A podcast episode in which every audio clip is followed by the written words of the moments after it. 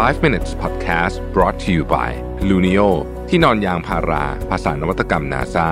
feel the float นอนสบายเหมือนไร้แรงโน้มถ่วง สวัสดีครับ 5 minutes นะครับ คุณอยู่กับรวิทานุสาหะครับ วันนี้เอาบทความนะฮะ ที่ชื่อว่า four things people commonly regret in old age นะครับ คือ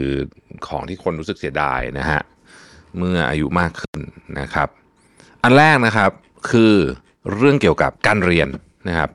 คือเขาบอกว่าคนที่เขียนเนี่ยนะฮะคุณเอมมาฟรอดเนี่ยบอกว่าไม่น่าเชื่อนะว่าจริงๆอะ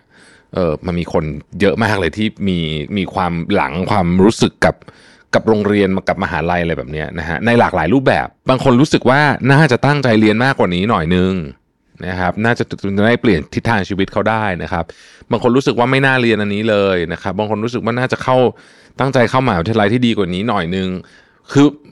หลากหลายรูปแบบ แต่ว่าเกี่ยวข้องย้อนหลังกลับมาที่มหาวิทยาลัยและโรงเรียนเนี่ยเยอะมาก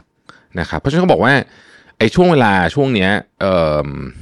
อย่าอย่าปล่อยให้มันผ่านไปแบบ คือคิดดีๆแล้วกันการตัดสินใจเกี่ยวกับเรื่องโรงเรียนโดยเฉพาะช่วงมหาวิทยาลัยนะครับ เป็นเรื่องสำคัญ เพราะว่า เอ่อหลายครั้งเนี่ยเรามองย้อนกลับมา แรกๆ เราจะไม่รู้สึกอะไรนะแต่พอแบบพอไปไกลเนี่ยรู้สึกว่าเออตอนนั้นมันน่าจะเปลี่ยนแบบนี้ได้นะฮะเป็นอันหนึ่งอันแรกที่คนอยากจะกลับไปเปลี่ยนนะว่างั้นเถอะมากที่สุดนะครับ ใช้คำว่าเสียใจก็ได้นะฮะอันที่สองนะครับเขาบอกว่าปีนบันไดผิดนะฮะในที่นี้แปลว่าอะไรนะฮะคือหลายคนเนี่ยก็เลือกเส้นทางชีวิตของตัวเองนะว่าเอออยากจะทำ ขึ้นอ่าหรือจะทำงานบริษัทก็ขึ้นไปเป็นใหญ่ๆ อะไรแบบนี้นะฮะหรืออะไรก็แล้วแต่เนี่ยที่คุณเลือกเส้นทางเนี่ยนะครับบอกว่าหลายคนที่เลือกเส้นทางแล้วรู้สึกว่าถึงจุดสมมติไปถึงท็อปของบริษัทอะนะไปเป็นใหญ่สุดแล้วเนี่ย มันกลับไม่มีความสุขแบบที่ตัวเองคิดอะนะฮะใครที่รู้สึกแบบนี้ก็จะรู้สึกว่าเอ๊ะฉันมาผิดทางหรือเปล่านะครับ หลายคนทำงาน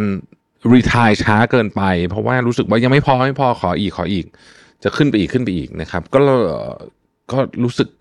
เลือกเส้นทางผิดอะนะฮะซึ่งอันนี้ก็จะเป็นต่อจากไอ้เรื่องโรงเรียนเมื่อกี้ผมว่านะมันก็คือเรื่องงานอะคืองานเนี่ย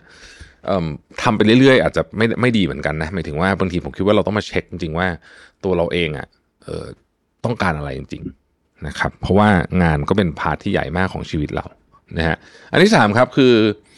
การสละหรือว่าใช้คำว่าแลกของบางอย่างกับความสัมพันธ์ นะฮะความสัมพันธ์กับคนรอบข้าง หลายคนหลายคนนะ คือทำงานหนักจนอ่าไม่ได้ใช้เวลากับครอบครัวก็มีนะครับ บางคนเนี่ยทำงานหนักจนแทบไม่เคยใช้เวลากับลูกอะไรอย่างนี้เลยนะฮะผู้เขียนเนี่ยเขาบอกว่าเขาเองก็ก็หย่านะชีวิตสมรสเขาก็คือหย่านะครับเขาเขาบอกเขาไม่ได้เสียใจที่เขาหย่าแต่เขาเขาก็รู้สึกว่า เออ งานอะ่ะมันเกี่ยวกับเรื่องนี้จริง ๆ เหมือนกัน อะไรแบบนี้เป็นต้นแล้วแต่เขารู้สึกว่าเขาใช้เวลากับกับลูกน้อยเกินไปนะครับ ดังนั้นเออประเด็นก็คือว่า ถ้าจะทำอะไรที่มันต้อง sacrifice เรื่อง relationship อะช่างน้ำหนักดีๆนะฮะในนี้เขาก็เขียนดีนะ ผมว่าเขาบอกว่าเออก็แต่เข้าใจนะว่าคนมันก็ต้องหาเงินอะไรแบบเนี้ยแต่ว่า เขาคิดว่าความสมดุลเป็นเรื่องที่สำคัญมากต้องคอยนึกถึงเรื่องนี้อยู่เสมอๆว่าเรายังจัดสมดุลชีวิตได้อยู่หรือเปล่า ถ้าเกิดว่ามันจัดสมดุลไม่ได้นะครับ บางทีเนี่ยเดี๋ยวมันหนึ่งวันหนึ่งมันจะเสียใจที่เราเอาความสัมพันธ์ไปแลกเออใช้คำนี้แล้วกันนะครับ ข้อสุดท้ายเออผมว่าอันนี้ดีคือ ไม่ใส่ใจสัญญาณเตือนด้านสุขภาพอ่า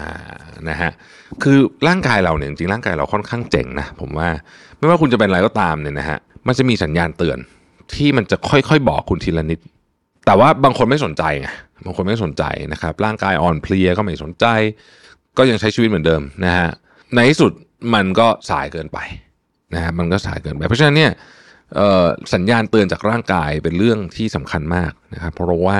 ถ้าเราละเลยเรื่องพวกนี้เนี่ยในที่สุดบางทีเนี่ยมันก็ช้าเกินไปละแล้วมันก็ชีวิตมันก็จะ เอากลับมาไม่ได้นะเรื่องสุขภาพนะฮะเขามีเขาบอกว่ามี 4 อย่างที่คนที่อายุมากๆเนี่ยมักจะเสียใจกันนะฮะขอบคุณที่ติดตาม 5 minutes นะครับ สวัสดีครับ 5 minutes podcast presented by Luno ที่นอนยางพารา ภาษานวัตกรรม NASA feel the float นอนสบายเหมือนไร้แรงโน้มถ่วง